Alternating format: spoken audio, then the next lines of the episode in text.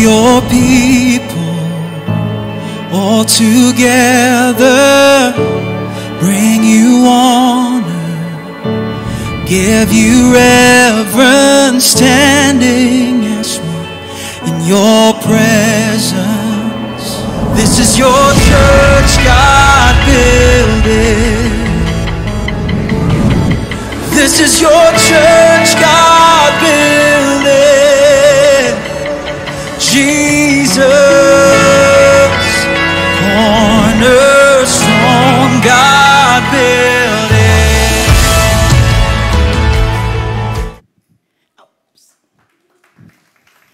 Magandang hapon po sa inyong lahat. August na ngayon, right? Ah, hindi pa ako magbibilang ng pampasko, ha? September na yon ako magka-countdown ng Christmas. But I just want us to go back nung time na shaky pa rin tayo ng 2022. And we're hoping for the best, praying and having faith in God that this year, this coming mga months ay ah, mas mainam. Starting nung May, February, May, tapos, nung tinitingnan ko na to, this is the first week of August, first Sunday of August, Lord, gusto ko silang ah, samahan na nagpapasalamat kay God. Kasi how many years has passed? And then we are now better in our condition sa ating protection. At salamat kay God. And we can just clap our hands and thanking God. August na po, Lord. At ang galing at ang buti, buti, buti mo sa amin. Ipupush pa natin yan a little better kasi tayo'y nagtitingin sa malapit na Pasko pero wala pang countdown. Okay? We just would like to come back to God thanking Him for all His faithfulness and greatness and love. Good afternoon everyone. Good afternoon sa online. Marami pong salamat that we are, sabi natin, better together, better in worshiping God, better in understanding the Word of God, and better later on in serving the Lord. Okay po, may, sino mga kaano ko, kas, kasabayan ko? Who are the people in your neighborhood? Yan yung kanta na natutunan ko nung mas bata pa yung mga anak ko. Hindi naman kasi edad ko yan. Pero itinuturo ko yan. Sumasama ako sa pagpapalabas. Pag may palabas yan. Who are the people in your neighborhood? In your neighborhood. In your neighborhood. And tapos ginagamit pa din yan sa social studies natin, di ba? Pag magtuturo na, kasi nagtuturo ako ng mga anak ko, eh, no? sa social studies para ituro at introduce ang iba't ibang profesyon sa mundo o sa paligid ng tao o sa community ng tao. Tinatawag, tinat, tinuturo din who are the people in your neighborhood. Pero, who are the people nga ba in the church? Di ba? We can, we can think about it. Who are the people, yung katabi ko nakaraang linggo, sino ba sila? Of course, in Victory May Kawayan, ang ating mga tao dito sa mundo, ay sa, sa church na to, ay mula sa baby, sa toddlers, sa student, tapos sa young professional. By the way, alam nyo po, napapansin ko lang sa 4 p.m. when I just go around, ang daming mga estudyante dito, dum, mas dumami prior to the ibang year. Tapos maraming young adult. Kaway-kaway ngayon yung mga young adult kasi ang babata ng mga mukha nyo ngayon eh. Eh pero hindi kami mga o, ano ah, mga elders, di naman kami bata yung mukha. Pero kayo bata yung mukha. Ang dami, young couples, ang dami ko ring nakikita. Yan. So, ibig sabihin, mixed ba- different life phases. Siyempre, meron tayong mga senior at saka middle age na. So, who are the people in the neighborhood? Meron ditong mga IT expert, right? May teacher. May online seller.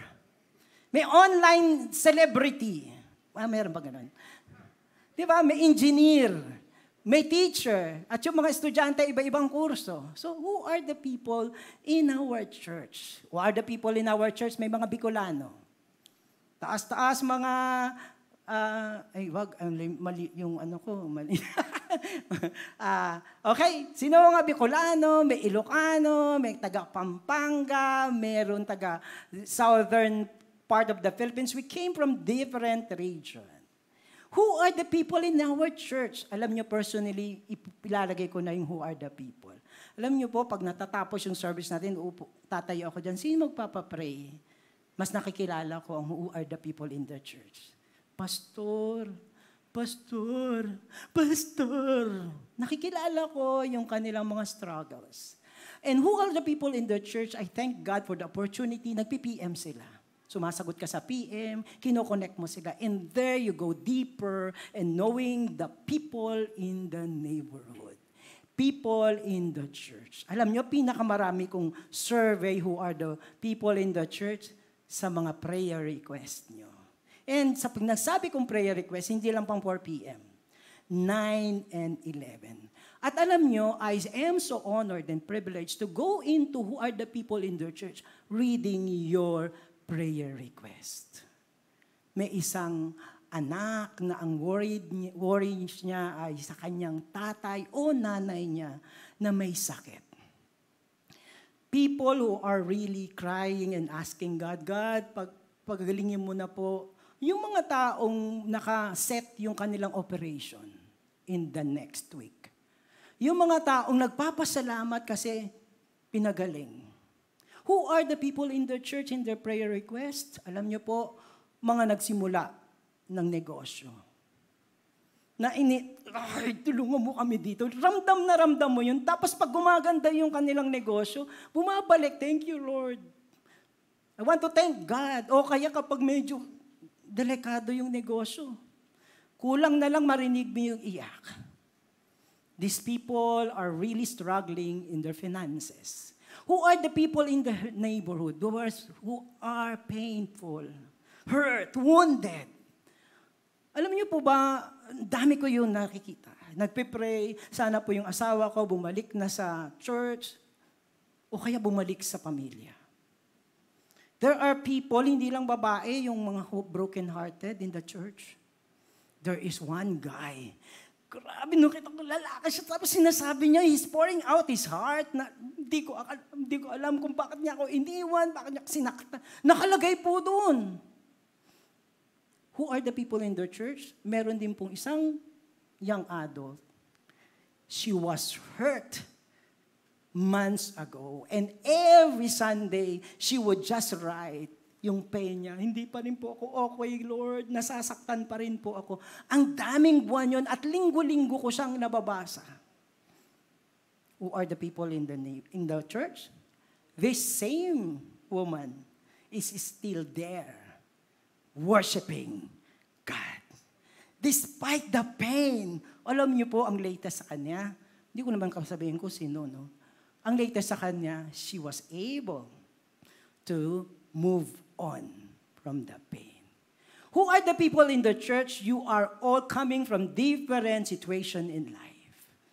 But still, we come together here.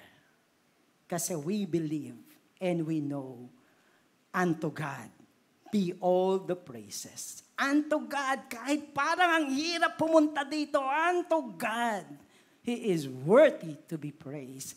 Kahit ang dami nating iba't ibang struggle, I would still come back with my fellow Christians there and sasabihin ko, ikaw pa rin God at wala nang ibang Diyos. Nagiintay, nasasaktan, nag endure These are the people in the church But primarily, these are the people who will just be with the Lord and trust everything to Him.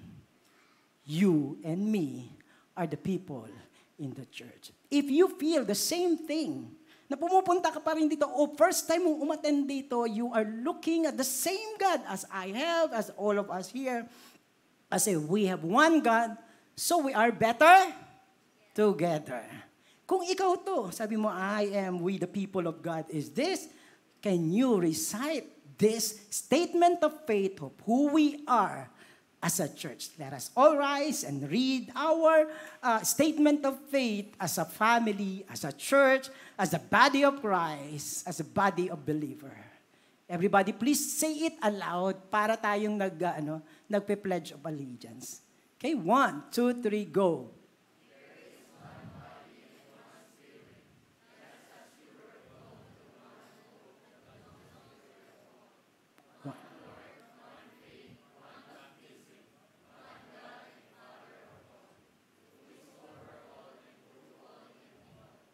But grace. Ulitin lang natin, ano? But grace are given to some? No, to each one of us. Kuhain mo na to. Then, diretso po tayo. And,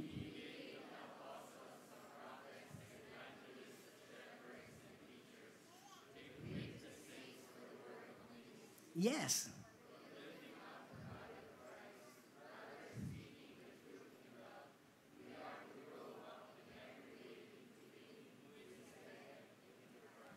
And 16?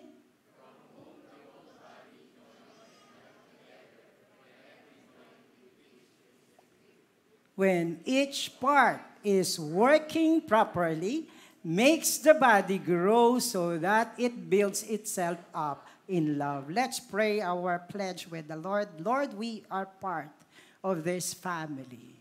Minsan din namin sila kilala. But Lord, in you, Lord, you are sheltering, we are your flocks. And we are part of your body, God.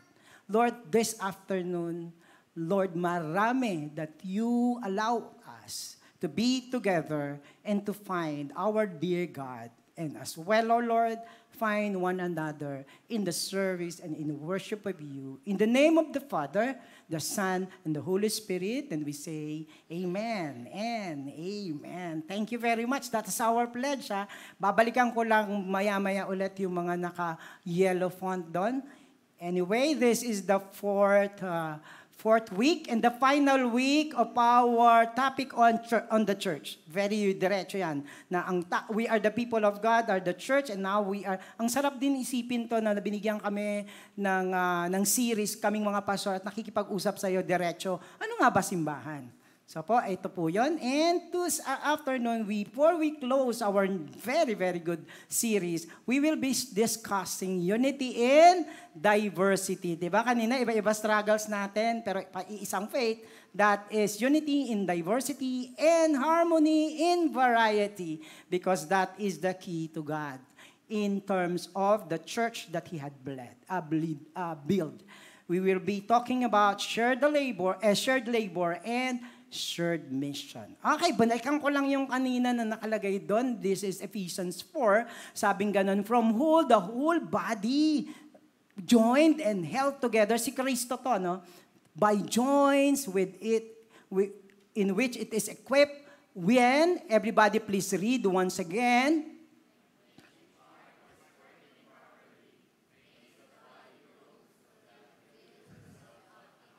Ngayon pa lang si God is so blessed. Kasi you are all sharing and contributing. Binabasa niyo pa lang, I know, galing na to sa puso. When each, every one of us do or uh, makes, ano, each part is working properly. Makes the body grow so that it builds, build itself up in love. So nakikita niyo na kagad na merong bahagi ang isa't isa. Kanina sa upper verse, sabi natin, each one is given, di ba? A gr- grace. So walang, hindi kasali. Kaya nga pinagsirecite ko sa inyo para sabi nyo, kasali ako dyan at kasali din ako sa each part working properly. Game? Game. So, where are the, we are the body of Christ. Imagine niyo po, yung ating church in the Bible are visualized biblically by a lot of things. Isa yung bride of the Lamb. Ang simbahan daw ay ang maganda at puting-puting bride ni Lord. Kasi yung bride, kukunin siya ni groom. So God is, every one of us, make us the beautiful bride. Ang dugo ni Jesus ang naglinis sa atin upang maging bride tayo ni Lord. And we are waiting as a bride. Di ba inintay ng bride? Inintay niya ang araw ng kanyang kasal. Another image of the church is building. Again, sa building, ano ang ano ano ang ah, component ng building? Mga stone fitted together. Kanina nga sa inyo mga voices fitted together in one. Again, the, the building is an image of God's people na coming together at nagkakaroon sila ng, nagbibuild sila ng temple. Kanina temple tayo, ngayon temple tayo, nag-worship tayo, andiyan tayo, lahat, nag, meron kang inimbita, alay mo kay God yung, ah, talaga alay no, yung inimbita mo, come, come, I, your life will be offered pag nakilala mo si Kristo. Alam niyo po ba, isa sa greatest gift niyo, dalhin yung pamilya niyo. Lord, I will share who you are, and that is the temple. So another vision or visualization of the church is the body of the church. Pinili ko yung video, uh, visuals na, alam mo, body, pero nakita nyo pa siya, di ba? Ano yung nakita nyo sa loob ng body? Makita nyo na pag kumilos yung isa lahat, kumikilos. Lahat sila may sarili-siling kulay, may sarili-silang uh, size, but they, para yung sa ilikod ng ano, telepono, ay telepono, kailan ka naging telepono? Ng relo, di ba, kikilos sila, everybody moves. Kaya sinabi ni Lord, you are the body of Christ. Among other things, dito sa image ng, ng church as a body is for their function. Okay? Look, para makita natin itong is, uh, illustration ni Paul ng body of Christ, pumunta tayo, get closer tayo, nang diniscuss niya the body of Christ in the book or the, in the letter sa 1 Corinthians. Ano nakalagay sa 1 Corinthians? Now, there are varieties of gifts, but the same Spirit. And there are again variety of service, but the same Lord. And there are varieties of activities, but in the same God who empowers them all and in everyone. To, we, to which, uh, to each is given the manifestation of the Holy Spirit for the common good. Makita niyo po, same God. Variety, one God. Same God. Kita nyo, kahit variety ang, ang, uh, ang gifts, variety ang services, variety ang activities, same Lord. So same God. Anong natin, common natin? Ang Diyos mo, Diyos ko. So yun yung common, yun yung nagpapadikit sa atin. Pero kahit iba't ibang ating services. Pero ang sabi pa rin ulit, kaya ng sinabi ko kanina, na ninote ko kanina doon sa nagbabasa tayo, to each one. So walang hindi kasali. Hello, walang hindi kasali. At ang maganda, walang tinatapon si God. Walang bisita dito to each one. Ang sabi, given the manifestation by the same Spirit of the Spirit for what? Common good. Ito isa pang nagpapadikit sa atin sa isa't isa is that we have one God, we have the same Spirit that gives us the gifts and variety of services, but we have the common goal. Subukan niyo yung dalawa mong paa, iba yung pupuntahan ng isa, isa yung iba pupuntahan ng isa. Makakarating ka ba? Hindi. But as a body of Christ, we have what? Common goal and one God. One body, many parts. O, nung sabi dito, but 1 Corinthians 12 pa rin, for just as the body is one and has many members, all the members of the body, though many are one body. Nakita niyo kung gaano kakulit si ano? Si Paul, pag hindi pa natin na-gets, no? Paulit-ulit siya. So it is with Christ, for the body does not consist of one member, but of many. Kaya kapag ang, ang, ang mindset mo pa ngayon, eh, solo lang ako, mag-isa lang ako, uh, I, I welcome you to the body of God. Kasi it is not the mindset of those who are in the body of Christ. So ano ba ang makikita natin? Essentially, the nature of the body is to have many parts. Yung nga skeleton natin, lahat lang yang niya, buto. Magkakaisa lang ba? Try nyo kung ta- body ang tawag dun sa ang buto, dire-diretso lang, walang, walang partition. Di ba nakaganyan lang siya? Sige, kumilos ka. So body ang ginamit ni Paul, body ang ginamit ni Kristo para i-emphasize ang essential feature natin ay many parts. At when we are talking about many parts, it, ang importante sa many parts, iba't ibang member, existing yung relationship for survival and growth. Mag-solo ka, hindi ka magsusurvive. Mag, uh, mag-solo ka, hindi ka mag-grow.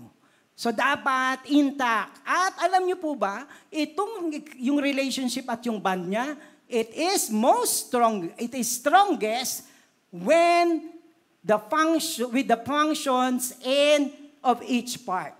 Lalong na ano yung alam niyo ba yun yung mga joints mo diyan? Lalo siyang tumitibay pag yung function ni ligament at yung function na, ni buto ay ginagawa nila.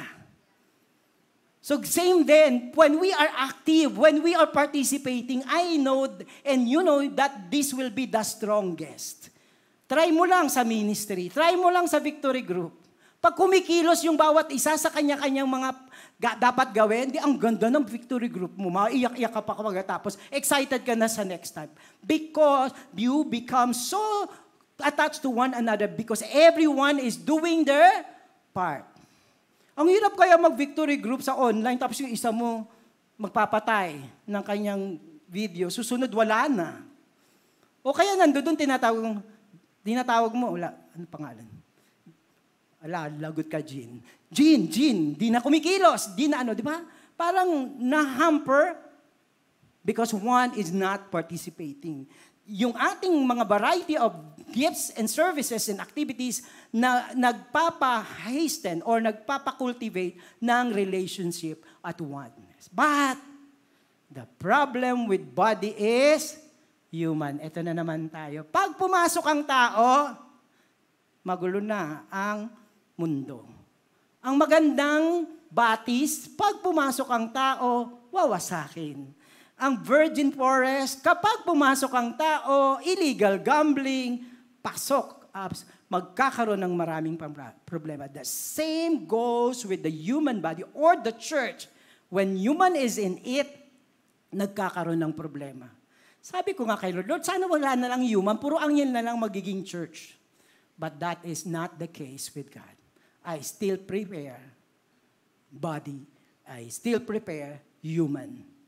Kaya, sa virus gifts and services na ito, masisira siya kapag nag-claim na ng independence from the body ang isang part or many parts. Masisira ngayon yung rhythm, masisira ngayon yung structure at maraming problema.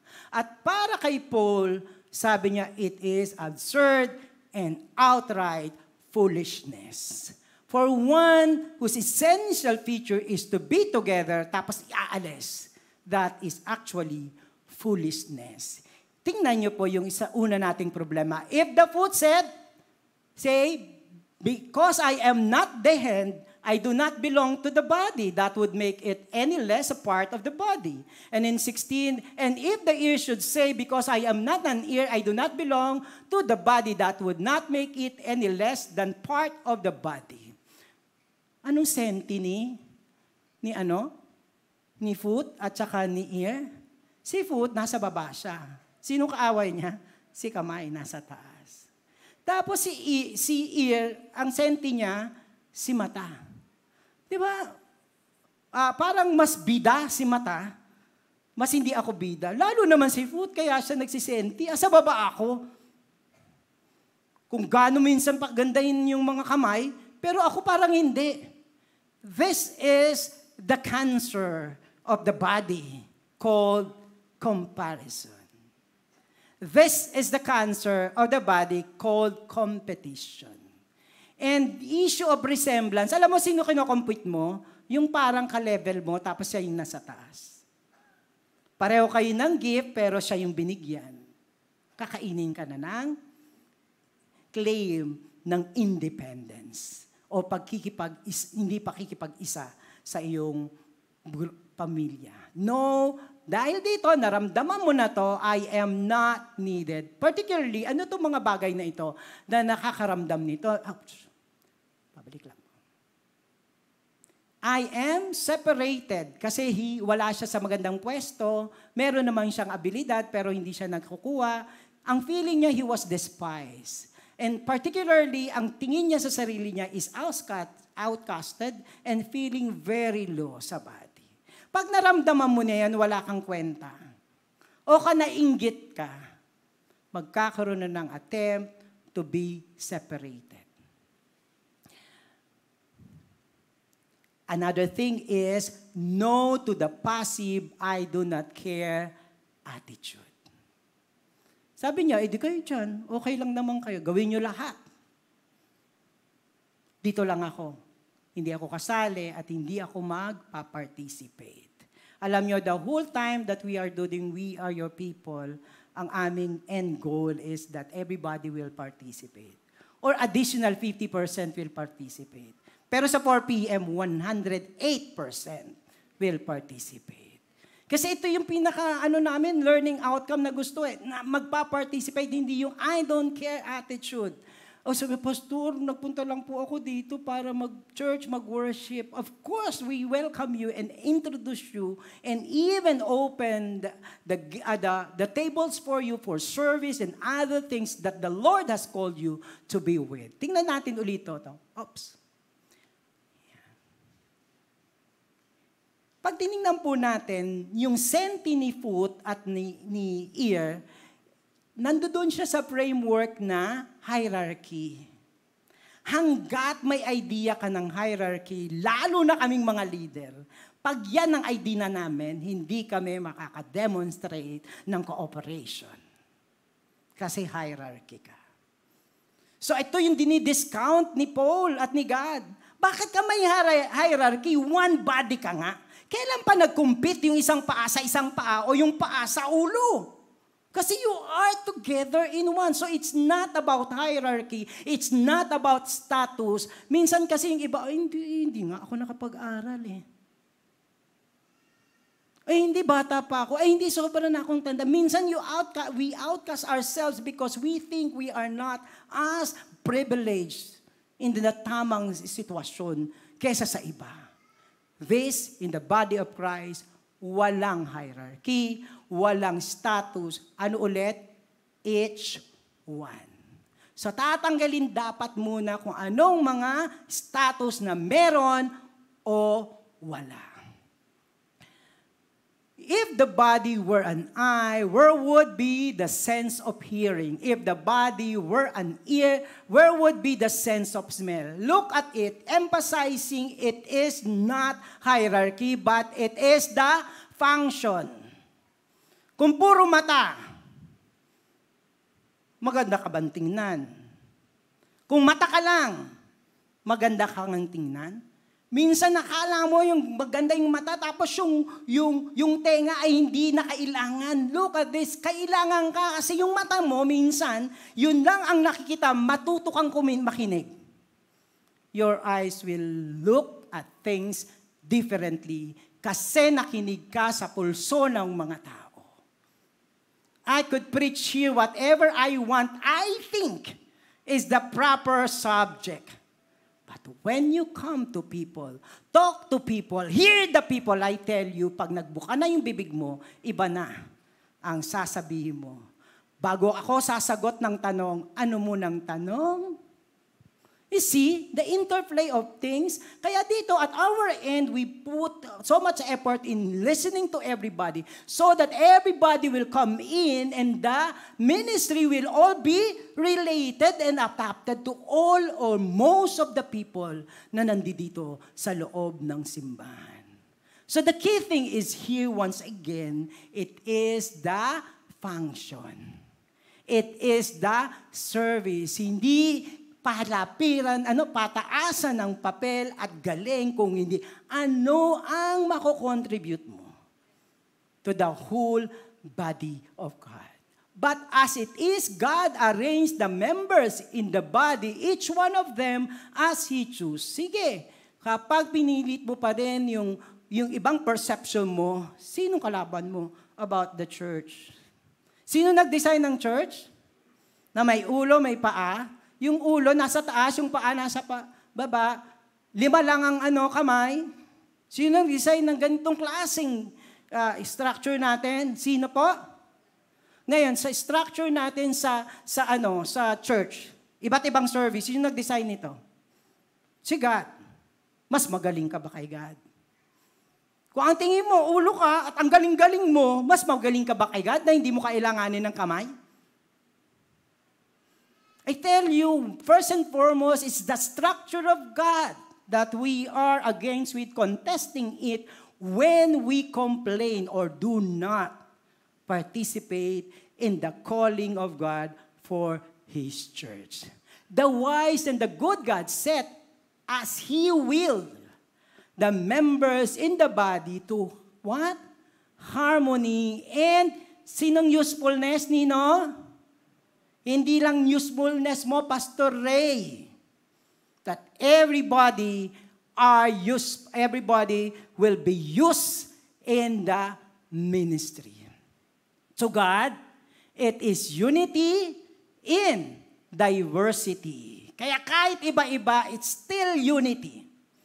Kahit parang ang tingin mo may hierarchy, pero sa disenyo ng Diyos yun, it is unity and the harmony in variety. Tingnan nyo na lang yung kulay natin ngayon. Iba-iba yung kulay natin, ano?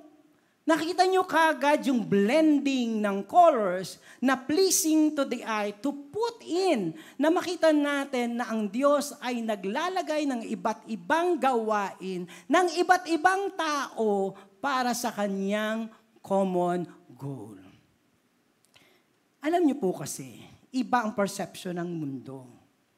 Ano sa perception ng mundo? Competition. So ang standard lahat nila, pag ikaw yung nandun sa taas, ikaw ang sikat. Ikaw ang magaling, ikaw lang ang nakakagawa ng function mo. So eh, ngayon, kung, kung nasa mundo tayo ng mundo, makikipag-unahan tayo sa iisang upuan. Kasi sa set ng mundo, ito yung hinahagad, hinahangad. Pero that is not the case in God. It is not the same as we could see. Alam niyo pa, later on makikita niyo kung sino inaangat ng Diyos. Yung hindi nakikita ng lahat. Pero palakpak ng palakpak ang Diyos. Bakit? Kasi ginawa niya ang kanyang parte sa ministry. And the greatest or the ultimate audience Other is one own is God. Makita natin, dapat was, wasakin yung perception ng mundo sa pagraran ng simbahan. Dapat maswasak ng perception ng mundo yung mababa, yung mataas, yung nagko-control, yung comparison, yung competition. Those are the three C or cancer ng church. Comparison, competition, and to those who are given authority to control because it is God's family. If the food said, because I am not a hand, I do not belong to the body, that would make it any less or part of the body. And if the ear says, because I am not an ear, I do not belong to the body, that would not make it less any part of the body. Kahit meron kang independent attitude, ayaw mong mag, sumali. Ang masakit dito, parte ka pa rin ng katawan ni Kristo. Sino magkikerry nung dapat mong gawin? Sino magsusulba ng mga nilalagay na problema? Still the body of Christ. Sana pwede lang, ayaw mo, di mo tanggal. Sana, ganun perception ni God. Yung ayaw, yung makukulit, tanggalin nyo na. But dear, in, in, in the body of Christ, you are still part of the body. Kakaunin lang ng ibang tao yung dapat mong ginagawa. Kaya may magdo-double work. Kaya minsan, meron tayong nag-usher na siya ng 9, mag-usher pa siya hanggang 4 p.m. kasi walang usher. But no, ang usher natin madami. Nakita nyo may nagdo-double work kasi merong hindi nag pa-participate. At kapag lumikha ng gulo, yung hindi nagpa-participate kasi critical sila, sino susulba nun? Yung nagtatrabaho, yung nagtatrabaho na ang susulba sa mga problemang ibinibigay ng hindi nagtatrabaho. But I tell you, you can be so critical if you are not working. Yung nanonood ka lang, di ba? Pag nanood ka, try mong manood lang, di ba lahat ng pangit nakikita mo? Try mong pumunta sa stage at makita mo kung gaano kahirap nun. Paano pumunta ka doon sa backstage, kira mong hirap-hirap bitbitin yun. I tell you, you will look very differently because you are part of the body and you will see how important you are there,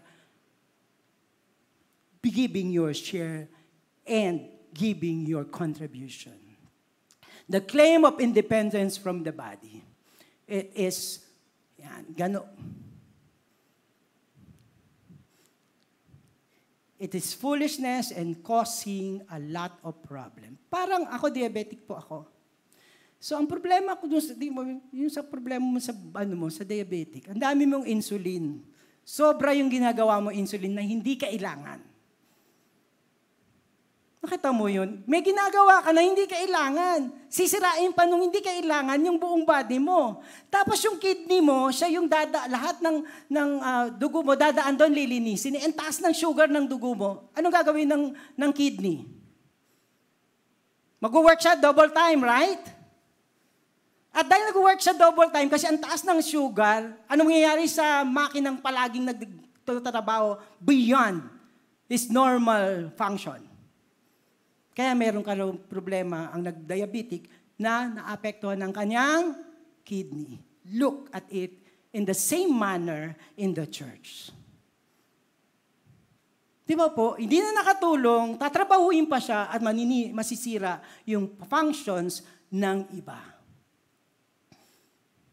The duty of each one is to do our share in the ministry, in the place in which God has set us for, with proper consideration for what? Not your common goal, but the goal of all.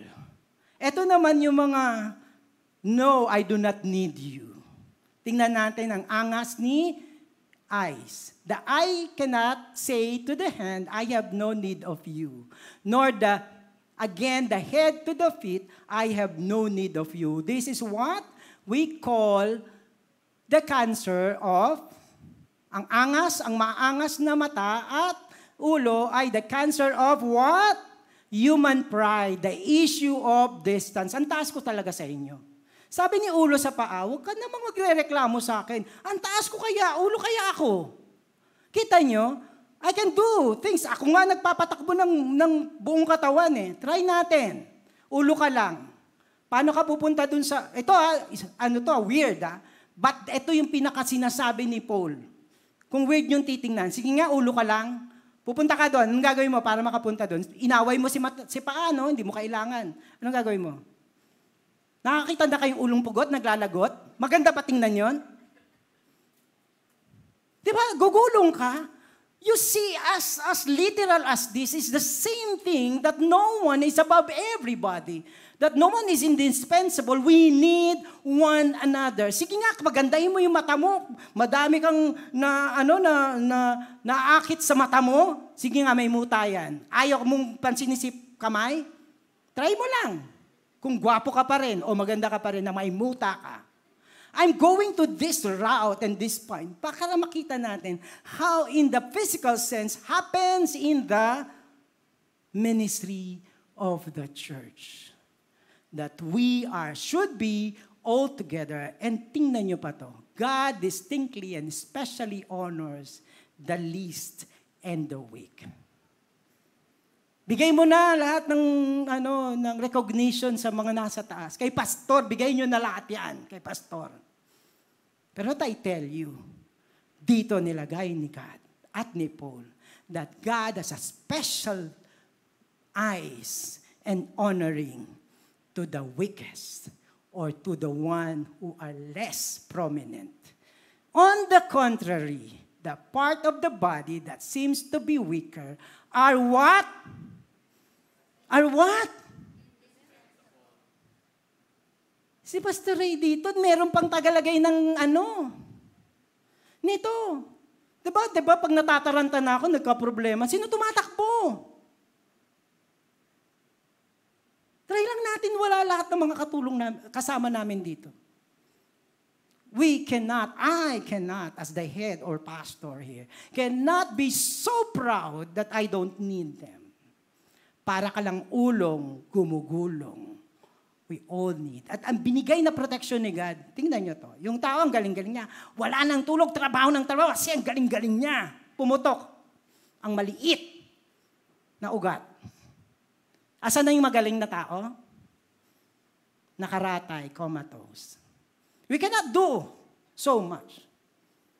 Asan yung ano? Yung pinansin ba yung maliit na veins? Di ba hindi? Pero indispensable siya. Ano ibig sabihin ng indispensable? For without them or their functions of the major parts cannot be possible. Without this, this small, indispensable thing or part, without them, the function of the major parts cannot be possible. Biglang comatose na yung mama. Ang galing nga ng, galing nga ng ulak, mataba nga utak niya, lahat na mga galing. One after the other, blockbuster ang movie niya. Ang daming ganitong kaso sa pelikula. Ha? Hindi natutulog. Sige, trabaho lang ng trabaho. Pak, putok. Ito yung mga, ah, ang dami po. One after the other. Medyo showbiz yung life ko konti. Kaya, oo, magugulat ka. Ang gagaling. Isang putok ng veins. Ang ibig sabihin nun, even the smallest person doing his task is so indispensable. It's so very needed in the whole of the body. Kaya hindi dapat minamaliit. Sige nga, alam niyo po ba yung nag-aayos niyan? Papalakpakan ko yon. Palakpakan natin yung nag-aayos ng ating upuan. Yung naglalagay sa inyo ng ano dyan, ng mga envelope. Alam niyo po ba, pag alis nyo, sino pa matitira dito? Uuwi na si pastor, pero sila may iwan. There are a lot of people in the church that it is, as sinasabi ni God, are indispensable. And on those parts of the body that we think less honorable, we bestow the greater and our unpresentable parts are treated with greater modesty, which are more presentable parts that do not require, causing them to be taken care of, served by more prominent part. Sige nga, yung puso ilagay natin sa labas. Di ba? Kaya siya protektado. Yung internal organs natin cannot be seen at hindi siya nag-showcase nung tao.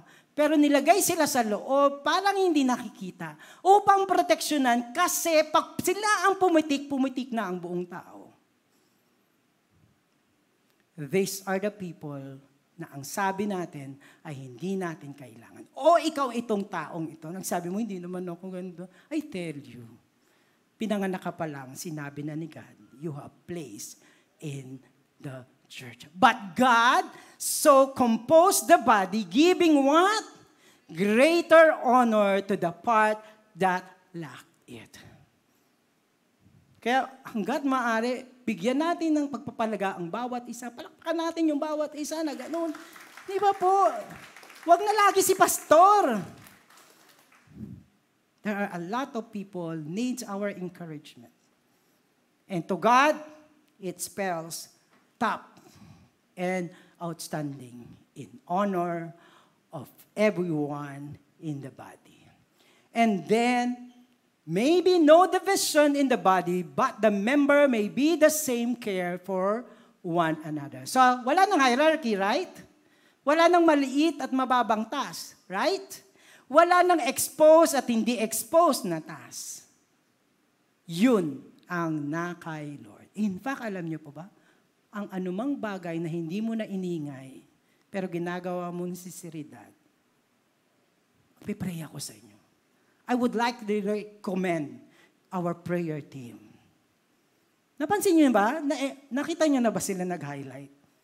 But I tell you, they are so consistent praying for victory may kawayan. Especially during the pandemic.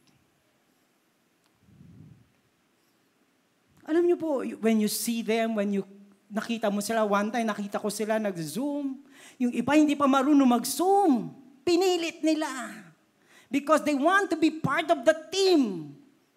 Sikat ba? Hindi sikat. Hindi sikat, pero sikat kay God. So, sabi natin, if one member suffers, all suffer together. If one member honored, all re- rejoice together as we close our We, Your People series. ang ending sana natin. Alam niyo po, thank you dun sa shared lives. Kasi po, nung sumulat kayo sa sa Get Connected card, meron couples victory group na simulan. May nadagdag na men's group. Merong isang tao, nagkaroon siya ng men's group. Alam niyo, ang dami. Da- Binabalik na nila sa akin, Pastor, thank you very much. Sabi ko, si God yan. Bahala, si God ang bigay sa inyo. Alam niyo, that is because dito sa We Your People na series, nag-react tayo positively, then we are connected. But this time, as we end our series ng We Your People, I am praying you take part. Walang usapan na laki at liit. But we are putting ourselves to where God is placing us.